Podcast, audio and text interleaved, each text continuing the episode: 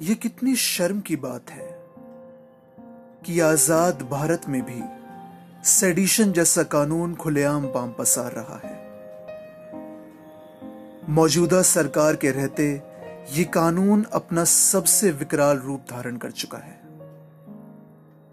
अभी कल ही अनूप सिंह पर उत्तर प्रदेश के मुख्यमंत्री योगी आदित्यनाथ के खिलाफ फेसबुक पर लिखने के लिए सेडिशन लगा दिया गया।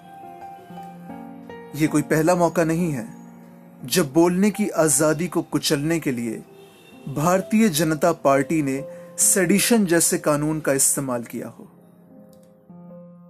टाइम्स ऑफ़ इंडिया की एक रिपोर्ट के अनुसार, जब से असम में भारतीय जनता पार्टी सत्ता में आई है, तब से सेडिशन के कुल दो सौ इक्यानवे मामले सामने आ चुके हैं। मीडिया वेबसाइट लाइव मिंट पर एक आर्टिकल पब्लिश हुआ था, जिसमें यह बताया गया था कि नेशनल क्राइम रिकॉर्ड ब्यूरो के मुताबिक 2014 में सेडिशन के सैतालीस मामले थे, जो कि 2018 में बढ़कर 70 हो चुके हैं।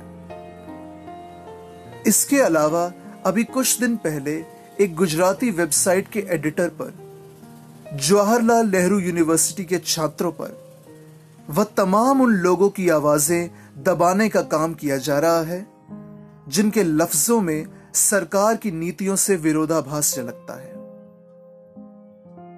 यह कितना हास्यास्पद है कि जो भारतीय जनता पार्टी ऐसे पुरातन काल के कानून का इस्तेमाल करते हुए हर स्वतंत्र आवाज़ दबा रही है, उसे सुधीर चौधरी, अमीश देवगन व अर्नब गोस्वामी पर हमला होने पर प्रेस की आज़ादी खतरे में नज़र आने लगती है।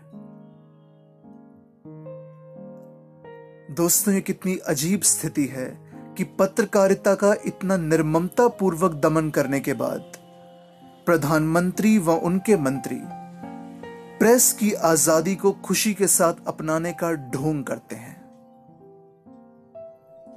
जिन लोगों को यह लगता है कि हम सिर्फ़ भारतीय जनता पार्टी के खिलाफ बोल रहे हैं जबकि कांग्रेस ने भी सेडिशन जैसे कानून का बेजा इस्तेमाल किया है। और आम आदमी पार्टी भी इसे नक्शे कदम पर चलती दिखाई दे रही है। तो मेरा जवाब है कि मैंने कभी इस चीज़ के लिए मना नहीं किया कि सभी राजनीतिक दल सत्ता में आसीन होने के बाद ऐसा ही करते हैं। लेकिन अगर जनता ने इतने भारी मतों से भारतीय जनता पार्टी को सत्ता में काबिज होने का मौका दिया है तो वह इसलिए नहीं कि वह बिना किसी डर के जनता के साथ तानाशाह रवैया अपनाए, बल्कि इसलिए कि कांग्रेस पार्टी से हटकर एक मिसाल कायम करें और सेडिशन जैसे कानून, जिनका आज़ाद हिंदुस्तान में कोई महत्व नहीं है, उन्हें जल्द से जल्द खत्म करें।